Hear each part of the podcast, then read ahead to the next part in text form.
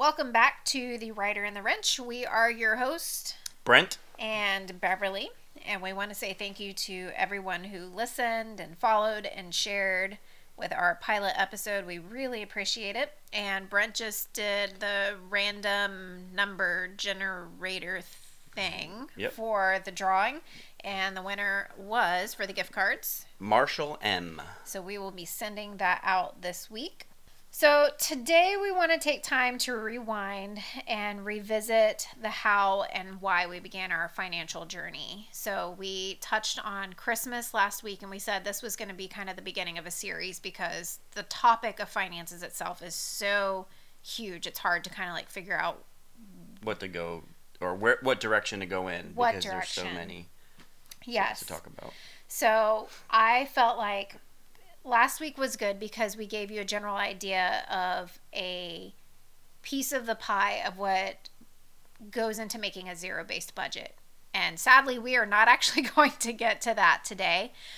It's coming, I promise. But I felt like it was really important for us to kind of go back and revisit for us kind of the how and the why we even made this decision I mean, how many years ago was that now? 13 ish around yeah, there? it's around thirteen. Yes. And honestly, we're so glad that we're not the same people now that we were then when it comes to finances. And at the time, we thought we were doing the best we could with our finances because honestly, We, we, we were did. doing okay. I mean, what we thought was okay. yeah, we thought that we were doing what needed to be done with finances. And looking back, we we just didn't know any better. But before we, I know we keep like teasing this, but before we jump in, I wanted to take a second to, since we're glad we weren't the same people back then, or we're not the same people as we were back then, take a minute to kind of visit trends or things that we used to think were cool, but now they're not cool at all. Or they're kind of like a what was I thinking? I don't need. Well, what if it? What if it was you didn't know any better? I, So, I don't know. like, I mean, okay. however you want to interpret that. All right, so my first thoughts are to go back to um, when I was a kid. I have a lot of pictures with a bowl cut. He And was a kid in the 80s, by the way. Well, seventies. And 70s. Sorry. So yes, I was trying to bowl help you out there. butterfly collars, like you know, What's a butterfly collar? It's a big collar that comes out. I'll show you the pictures later. I Uh, have and we will not be posting them on the website either. I have honestly never heard of a What? butterfly collar. I don't. I don't even know. Did you have You a bowl were bo- cut? Yes, I have a bowl. I have a picture with a bowl cut, butterfly collar, with a Cookie Monster sweater. it's not very.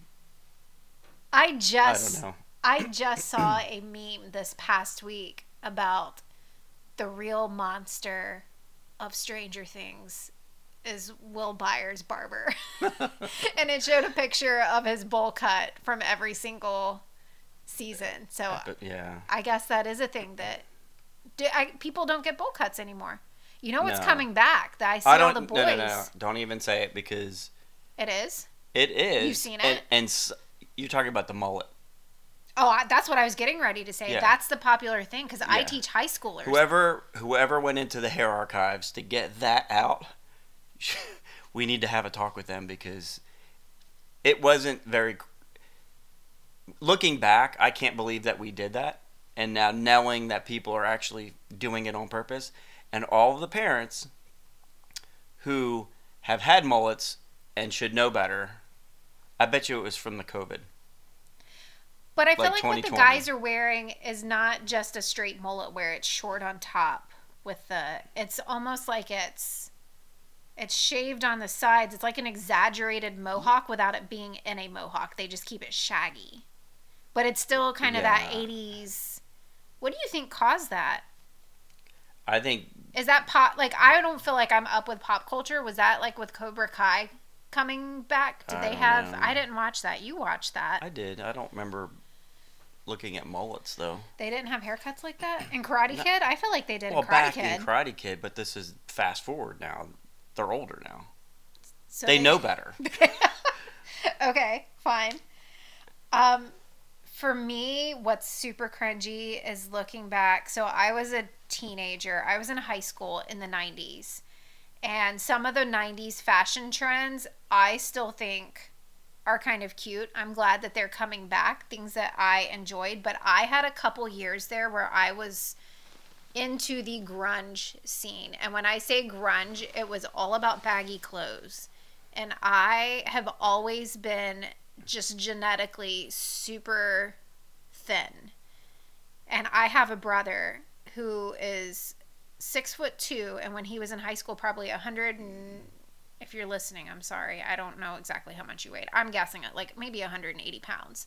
And I would go into his closet to borrow his shirts. Like that's how baggy of clothes I would wear. I would even borrow his pants sometimes and just put a belt around it. So oh, I man. I know. I look at pictures and I'm like, what was I thinking? But I don't at the time I was so into I don't even what is the term? Like not countercultural, but just subcultural. Like I liked the dark nail polish when that wasn't really a thing for girls to wear. I wanted all the piercings.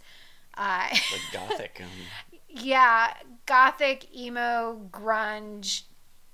I don't know. I went through that phase and I I liked myself a lot during that time period. but when But not the pictures now. When, huh? no, not the pictures. When you look back, it's I don't I don't remember seeing these pictures either. There's a reason for that. They're very embarrassing. This is like the second episode that we're talking about. Like you got hidden talents and pictures that from your childhood that b- baggy clothes. I, like, listen, I will try to drag some of them out, but the styles that some somewhat that I followed that I enjoy were the plaid skirts and velvet and velour and the chokers and stuff like that. That's kind of come back into fashion, and I like that.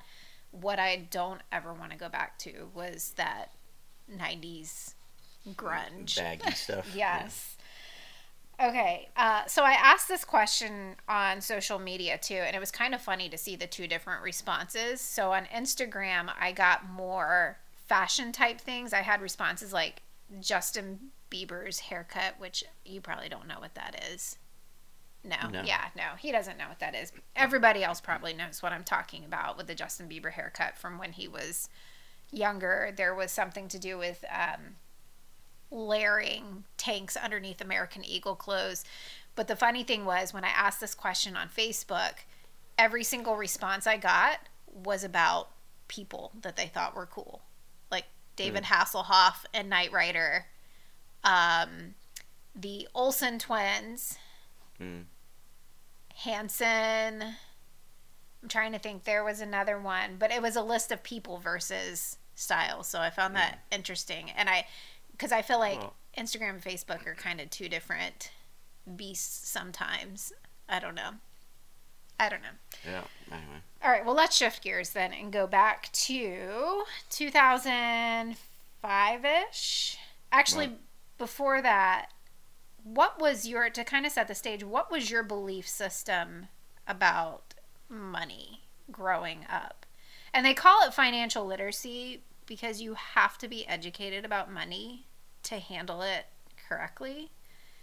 And I'm sorry, well, can well, I can I get on a soapbox for a second? Sure. I'm just gonna sure. do it. Um, I want to address something that I see on social media that's so frustrating that I feel like is co- like a common attitude among the current younger generation right now. And it's this idea, or like I see a meme that floats around that says, I can solve for pi or the Pythagorean theorem, or I'm probably even saying these things incorrectly because I don't re- mm-hmm. remember much about it. Or I can diagram a sentence, but thanks, school, you didn't teach me how to balance a checkbook or fill out a W 2 form or file my taxes. Like putting the responsibility back on the school system. And I, of all people, believe in financial literacy and would love for financial literacy to be a required course that every student has to take before they graduate high school. But also, when it comes down to it, the responsibility is really the parents. parents. If yep. if you don't know how to balance a checkbook or file your taxes, your parents have failed you. but at the same time, when we talk about financial literacy, I can't blame parents too much because you can't educate your children if you yourself don't understand how to properly relate to money. And I feel like that's a case for that used to be us too. So I'm like, I obviously point the finger back at ourselves too. Well, but I think going back into our parents' generation and generation before that, money just wasn't really talked about. And, and maybe I'm incorrect on that, but um, it's just it was like you you got little nuggets here and there. Okay, don't do this or try not to do this, but it wasn't. And you know, my parents when we opened up a checking account always said you got to balance it. And I think I remember having something in school showing us how to fill out a check and whatnot. So I think the the basic skills are kind of passed down, but it's it's the long term stuff that I feel like might be missing in a lot of households. Yeah. Like how to save for retirement or you know how to have a savings account, but what's what's a savings account? Like is it just a little bit of money just to say What's that I that have number? a savings amount? Like there is no number. Like really the number should be as you get older, you know, A set amount. yeah, and and and goals. But you know, when you kind of have this lackadaisical way of saving, and it's like, well, you know, I, I want to get this, I want to get that, but I'll save a little bit here and there. But a little bit's really just a little bit. Yeah. So okay. Oh, so- I'm, I'm sorry. I'm off my soapbox now. I just I see that and I'm like, the school didn't fail you. Your parents, your parents failed you, but also your parents need help too. So, um, okay. So let's go back. When we got married, what did you? What were you, what was your belief system about money, or how did you relate to money, or what was kind of your Uh, well, I remember. I mean, at least I, the concept of a household was okay. Well, the man or, or the head of the household, which is typically the the man with the the financial. Uh, I guess not anymore these days, but would handle the finances, and and that's just the the wife or whoever the other person, the spouse is. If it's the woman doing it, um, they just kind of didn't know everything that was going on, and I think that's how it was when we got married, right? Like I pretty much had this virtual budget, but it really wasn't a budget in my head. And I would just kind of float things back and forth here and there, making sure all the bills were paid, but there wasn't really a like a written plan. Yeah. I Does think that, does that sound right? yeah no i i think for me when we got together my my parents did a pretty good job of giving me a good foundation to start with. Just the concept that in life there are no handouts. If you want to earn money you work for it. They and i'm so grateful that they instilled in me the idea and practice of tithing from a very young age because that just that became natural for me and was never a question. Um, they taught me i remember the first time my dad helped me sign up for a credit card. I think i was 18 i was going to be going off to college but he said you never charge anything on a credit card that you can't pay off at the end of the month which is the concept of living within your means um, and to always have a savings account. And so that's kind of what i didn't know necessarily all the the day to day and what the long term goals were, but I at least had enough of a foundation that I felt like it kept me out of too much trouble. So when we got together, and you talked about last week, just a couple months before we got together, you had paid off was it eighteen thousand dollars Yep, eighteen. in credit card debt, and so we started at least in a semi, I feel like decent place compared to where other people um, coming into. I didn't have student loan debt. You didn't have correct. You didn't have student loan debt, so we didn't have to dig our way out of that. Um, but yeah, you handled all the finances, and I was totally okay with that. But there was nothing on paper. It was just floating around in your head Stressful. It was stressful. for him. Yeah, but For you me. never you as the man never shared that with me that it, that it was stressful that it was stressful and so um, we i feel like kind of our mindset was we were comfortable having car payments we didn't mind taking out line like a line of credit from a store to pay if we wanted new furniture for a room in our house we would do that. If we needed to put in new carpet in the house we didn't mind taking a line of credit out at home depot. To get the you know 10% off or 20 whatever they 15% off but then they get, recoup it with interest. Yeah. i feel like as long as we felt like we could afford the monthly payment we were good. We could do it and i feel like that's how the majority of americans live can i afford the monthly payment and if the answer is yes then they can I'm, afford it i'm going to sign my name on the dotted line uh, and so that's common belief. But for us, where everything changed was when we signed up to take a crash course of Crown Financial through our church. And I don't even remember if it was just something that was advertised because it looking back it feels like it was such a random thing that we did. Cuz it was a Saturday we had to give up. A Saturday it was what maybe 6 hours. Yeah, I, I want to say it was from our our young married couples group that we were in, and they had one of they had the uh, was I don't know oh was, somebody came in. He came in and they it. talked about it. and We had questions and answers and all that kind of stuff. But Question. they were promoting, uh, and normally I think so. But and normally Crown is a multi like it's a program that you go through, but the church was offering what they called a crash course that was just like a single day thing and we agreed that we were going to go to that and see what that was all about and the whole purpose of that day and i'm sure crown covers so many other things if you take the entire course but the focus of that day was all about getting out of debt and having that gazelle intensity when that what mm. it a cheetah? That they show you the video of a cheetah chasing after gazelle and how it will just light itself on fire running away as fast as it can.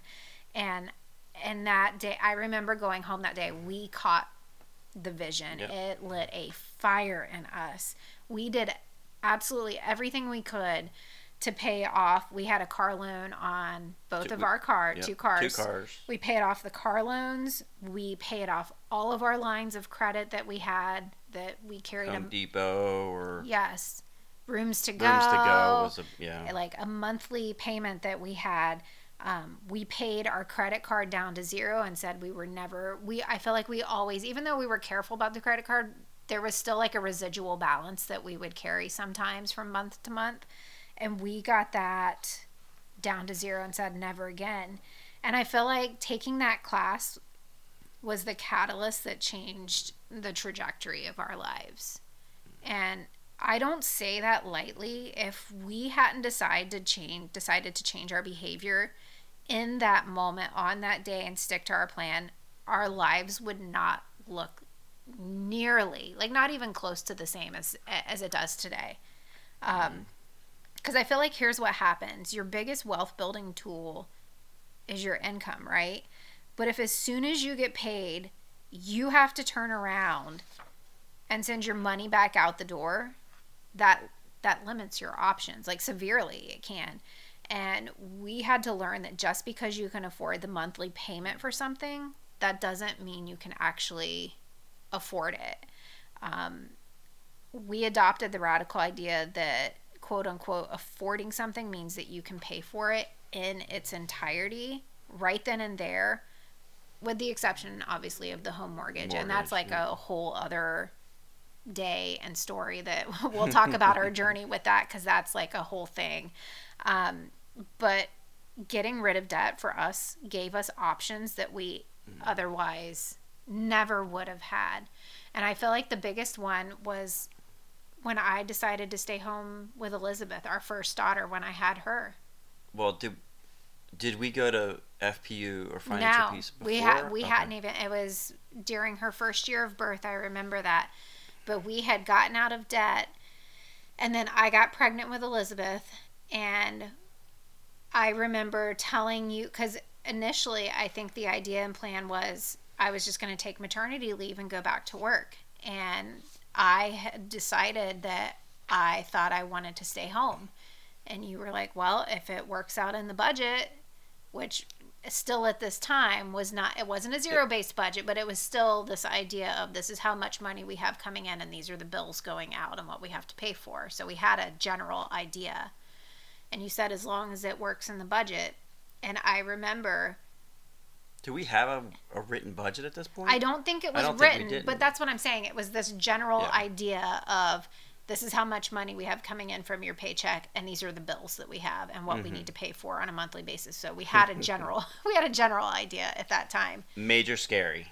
still yeah still kind of major scary For- but also Well, no. It, we had accomplished a lot because we had paid off debt but that's the But- point because if we still had car payments which we thought we could afford if we still had our lines of credit we wouldn't have been able to do it. we wouldn't have been able to do it because we would still need to be writing those checks every month that I was staying home and we wouldn't have been able to afford it but the fact that we eliminated that debt I I could stay Yeah. home because we didn't have that money that came in we got to do with it what we needed to do with it and what we wanted to do with it instead of having to send it out to somebody else.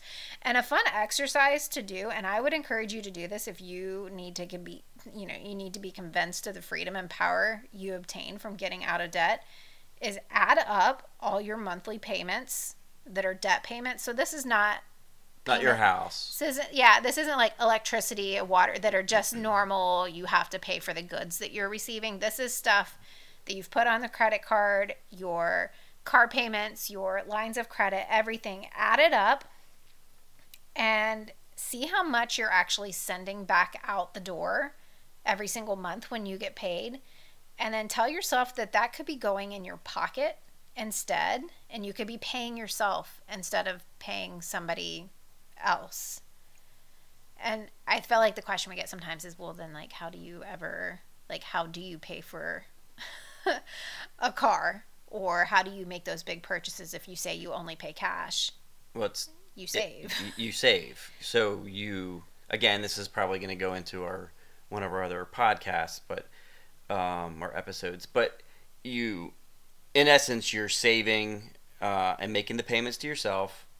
So you're making a car payment. It's just not to a bank, where you're whether it's a little bit of interest or not, you're still have that. Um, You have to write that check Yeah. every month if you took out a loan. If you're making car payments to yourself, so for instance, if we paid off a car and we didn't have a car payment anymore, whatever money we would have been spending on that car payment, we still have that set aside, but we pay it to ourselves. And here's where the freedom comes in. If you have a month that comes up and you need to divert those funds, if you had a car payment still, you still have to write that check. If you don't and you're paying yourself, you can use that money however you want. Now, obviously, you don't want to miss too many months. But in our situation, when I stayed home with Elizabeth, we weren't able to save for a car. We couldn't make a car payment to ourselves because we were living incredibly tightly, but we, we were making it happen. And we had the freedom to be able to do that because we weren't having. It, it honestly comes down to learning how to be content to have delayed gratification, which is a thing that is so hard in the American culture. Uh, having self control to wait for the things that you want and saving for them. But the cool thing is, is when you don't have debt, you're in control. Someone else isn't controlling your money for you mhm. and making those decisions for you. So, if Crown was the initial catalyst, FPU, I feel like, is what gave us the long term game plan. And we almost made the mistake of not taking that class. Yeah. And I look back and think about how detrimental that would have been to our financial health had we not gone through that class. Well, that was again through our uh, church group that we were in, right? And they were wanting to. It was 12 weeks. It was a twelve week course, and you had to pay what was it, a hundred hundred dollars or $100 hundred ten dollars, whatever yep. it was per couple. It was for the resources, so it wasn't like you For were the- just paying to take no, it. it was for the the book, book and, and, the workbook and online access. And I just remember at the time it was like, well, we already went through Crown. Why would we sign up to take this? We're we're already out of debt. They're just going to teach us the same thing, and why would we spend a hundred dollars? I don't even remember why we decided to take it. I think it's because we didn't want to, because the only option was to say, because our small group was doing it, was just to not go to small group for 12 weeks. We didn't want to not see people for that long. And so we did it. And it was the best decision, absolute best decision, because what we discovered is that FPU isn't just about getting out of debt and coming up with a game plan for debt. It it taught us the day-to-day stuff and the long-term tools that we needed to be successful with money. Which Crown may do. We just we didn't go through the whole course, didn't so we we can't. We can't speak to that. So Yeah, so FPU taught us how to do a zero based budget, which I promise we're going to talk about that coming up soon. Uh, it taught us about retirement. That's something I feel like my family didn't really talk about a lot. I had heard of what a 401k was. I remember getting a job down here in Florida when I first moved away from my family, and it was a, a nonprofit. So it was a, what is it called? A 403B, or it was something Yeah. different. Um, but I didn't even sign up for it at the time because I'm in my 20s and I'm thinking, well, retirement is like so far away. so far away. Like I have plenty of time to think about that, not even knowing that retirement is all about the long game and it's slow and steady wins the race with that. Um, we learned about insurance, like what's the best type of insurance to have, what's essentially a scam, the proper way to buy a house. And this was key for when we bought the house that we're in now. And we'll talk about that journey on a different episode. It's a complete comprehensive program and it gave us kind of the day to day game plan. And I'm not going to lie, it was not easy when we began. And we'll tell you some more personal stories when we talk about the zero based budget because that'll lend itself pretty easily. Mm. But when I stayed home with Elizabeth, This was in two. 2010, Yep, 2010. I remember having $60 a week for groceries and just having like For I- all of us. for all of us. And I remember because we were committed to this plan. I remember walking around the grocery store with a calculator, calculating what I was putting in my cart. And there were times sometimes where I would put something in and I would get to the end of my shopping. I'm like, something's gotta something's gotta go back, you know? Well, we did heavy, heavy, heavy couponing.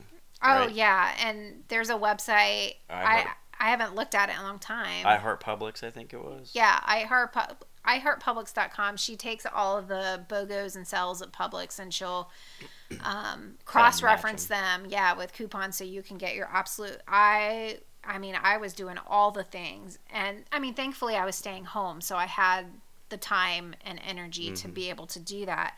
But we rarely ate out because if you you go out to eat, that's like a quarter of your grocery budget for the week. We didn't go on many vacations. Uh, and usually, if we did, because there, I mean, there are trips that we went on, but it was usually because of the generosity of our family. Like, I remember trips that we went on that my parents were like, just, just come. I remember my brother and his wife helping us out. They would maybe get a condo somewhere and would say, hey, just as long as you can pay to get here, don't worry about anything else. And so we were on Very the- fortunate. very Yes, we were on the, and even your family going up to Jersey, just people extending generosity to us, and it was such a blessing. I remember shopping a lot at secondhand stores for clothing, um, Which you still do. which I still do because it honestly it teaches you something when you're when you're first beginning your journey and you have to be frugal and you have to learn all of the tricks and this and that. Those are actually life skills that stick with you. And not that I don't go buy something full price but I'm I'm picky when I go shopping and what I want to buy and I still want to get a good deal and I want to make good use of my money. Um so Anyway, it it wasn't. I'm gonna be honest with you. When we first started, it wasn't fun. No. But at the same time, it it was fun. It was a different kind of fun. It was because we knew. I think that this was just a season. We had people tell us that starting out it was going to be hard and people cheering us on. And we had to be willing to fight the good fight to get to the other side. We knew what our end game was, and we knew it wasn't something that we could just reach overnight. Like this was going to take work. It was going to take sacrifice. Uh, but we, I feel like we had our eyes on the goal, and we knew um, that for us to reach some of those goals, we had to stay committed to the long term if we wanted to make our lives better, um, and also f- for our kids, and hopefully for Jen, because it's not just about me and you. It's about our kids and how we want to set them up for success and how we hope our grandkids are going to be affected by the decisions that we made and for you know for generations to come. And so because of that, we were willing to deny ourselves and put in the work that it took to reach the goals that we knew were going to set us up for success, even though it was hard at the time. But it doesn't. It That was doesn't. really all, hard. it was, but it doesn't. It doesn't always stay hard. That's No, the thing. it's- I feel like people will start like commit to this journey and they'll start, and then they get discouraged because they're. It's a. It is a lifestyle change You and have a to make- shock at the beginning. You have to make a change for this to work. Yeah. And for sure. and a lot of people when they get started on it they're like i don't want to do this and then they, Mm. they quit and they give up and they lose making one of the biggest most impactful positive decisions for their family and for their lives that they could possibly make i hear people say and I used to have a little bit of mom guilt about this, but like people are like, "Oh, you only get your kids for a short amount of time, so I'm going to spend whatever I need to spend, you know, necessary to create memories. I want to go places with them." And we looking back, I mean, we didn't do that when Elizabeth was little, except at the hand when other people were being generous and we could go and do because they helped us out. Um, do I wish we could have done those things? Yes. Sure. I mean, what parent wouldn't? But would we go back and change how we did anything? No. Absolutely. wouldn't anyway. no, no, absolutely not. When I think of where we are now, it, it was totally worth the sacrifice. And you get creative. Just because you can't go on a lavish vacation doesn't mean you can't still make memories. You can't still have fun without blowing a ton of money. I Well, felt and they and they and they're not going to remember. I mean, they'll they'll they're not going to be like, oh, pictures. I, I, we didn't go to the Poconos, you know. Well, and I feel like now today, social media and the whole comparison game kind of spurs on people spending too, because we're we feel like we're missing out when we look at all the cool things other people are doing. Um, but I feel like the sacrifices we made, even though Elizabeth maybe didn't go get to go travel here or do this particular thing, or we didn't have season passes to Disney for six years straight, the sacrifices that we made are going to be more meaningful to them as they get older than when they were younger. Because I feel like the decisions we've made have started the process of changing our family tree. Like, I am hopeful that neither of our kids will experience what we experienced having to live tightly. And when we talk about those years where it felt like it was hard, hopefully they, they're never going to know what that feels like. Um, because we're teaching them what we know bef- Early. yeah, before they even get their first job. And so I feel like they're going to be light years ahead of where we were. They're not going to have to dig themselves out of a hole because they won't know the hole because they know that the hole is dangerous. And so hopefully, you know, Lord willing, they're not falling in that hole and having to dig their way out. Um, and that sacrifice, even though we couldn't do things back then, we're in a season of life that our hard work and our commitment is paying off and we're able to go on vacation. We're able to travel and do the things that we want to do which to me i'm actually enjoying more. Now seth's still young but elizabeth's at the age where she can start to appreciate those types of things more and i would rather be doing it now than when she was little and maybe only has the pictures to remember it by. Um, i feel like there's an important note that I kind of want to end on as we kind of wrap up today. And I've just kind of been thinking about this a lot this week. How you handle money is not simply financial, it's relational, it's emotional, it's physical, it's spiritual, it's not its own category. How we handle money affects almost every other aspect of our lives. And some, I mean, would you agree with that? Mm-hmm. And we don't. I feel like a lot of people we don't we don't think of it that way, but it whether we like it or not, our relationship to money affects us in so many different ways. Well, it affects your children, affects you, you know, your Affects relationship, us, affects marriage. us, our marriage. I mean, it's all throughout Scripture. Yeah. You know about finances or or possessions, and it, it's obviously important enough to be throughout Scripture. So, um, Blessed is the man who leaves an inheritance for his children. borrower is slave to the lender. um, the idea of proper investments that yield multiply resources. And the idea of generosity and giving is huge in scripture. And i'm just going to say it.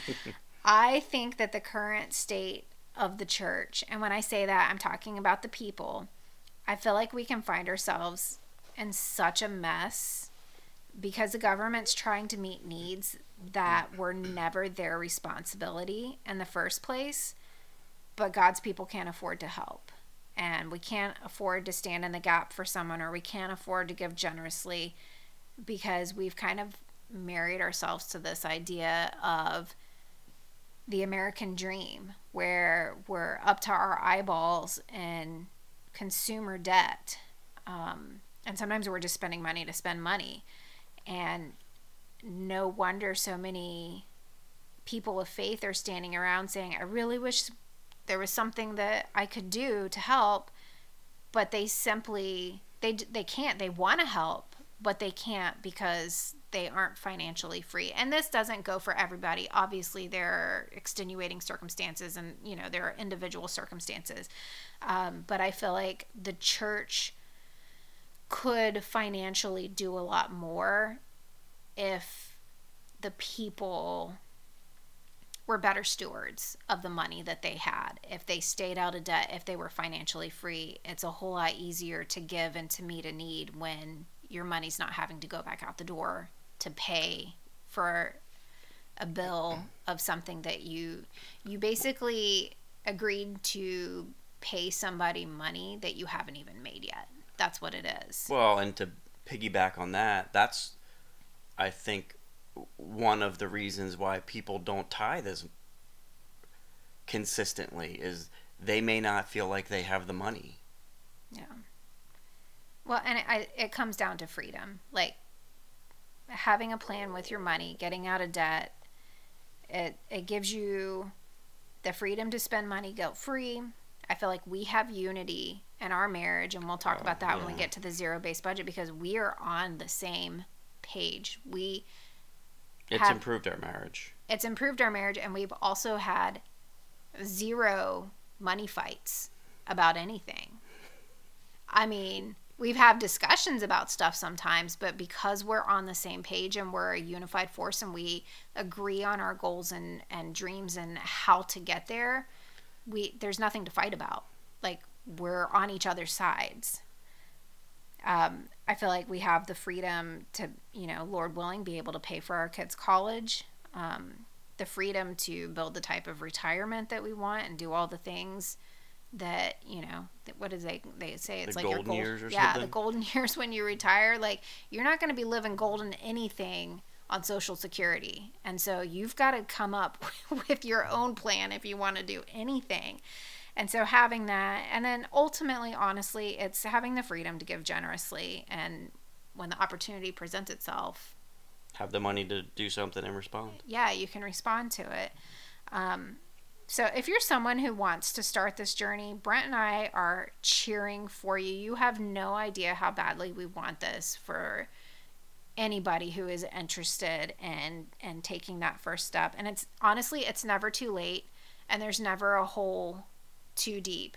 And you might be starting in a different place than us. You might have less debt. So if you commit to this idea and plan, it might only take you a few months to really start making some traction. For other people, it might take a couple years. For us, it, it, It took a a while. couple years, yeah, I it think, took a while. Um, but I promise you this you'll never regret having made that decision. Like changing your relationship with money for the better, changing the financial health of your family, changing how you and your spouse relate to each other, being a unified team. Honestly, there's nothing better. If I could transport you 10 years from now, like if you made that decision today and I could transport you to your life 10 years from now and let you live that life for a week and then come back and make the I can't imagine that anybody would say no that's not what I want for myself. But you have to have that long-term goal because it's not it is not an overnight thing. It's you have to make a decision, come up with a plan and stay the course, but then it's totally worth it. The long game. It's the long game. There's nothing better. Well, we really appreciate you hanging out with us today. If you have any feedback or questions, we sincerely love to help. So you can reach out to us on Twitter at the writer. Was it at the At the- writer wrench? The writer wrench. That was the one that was kind of different.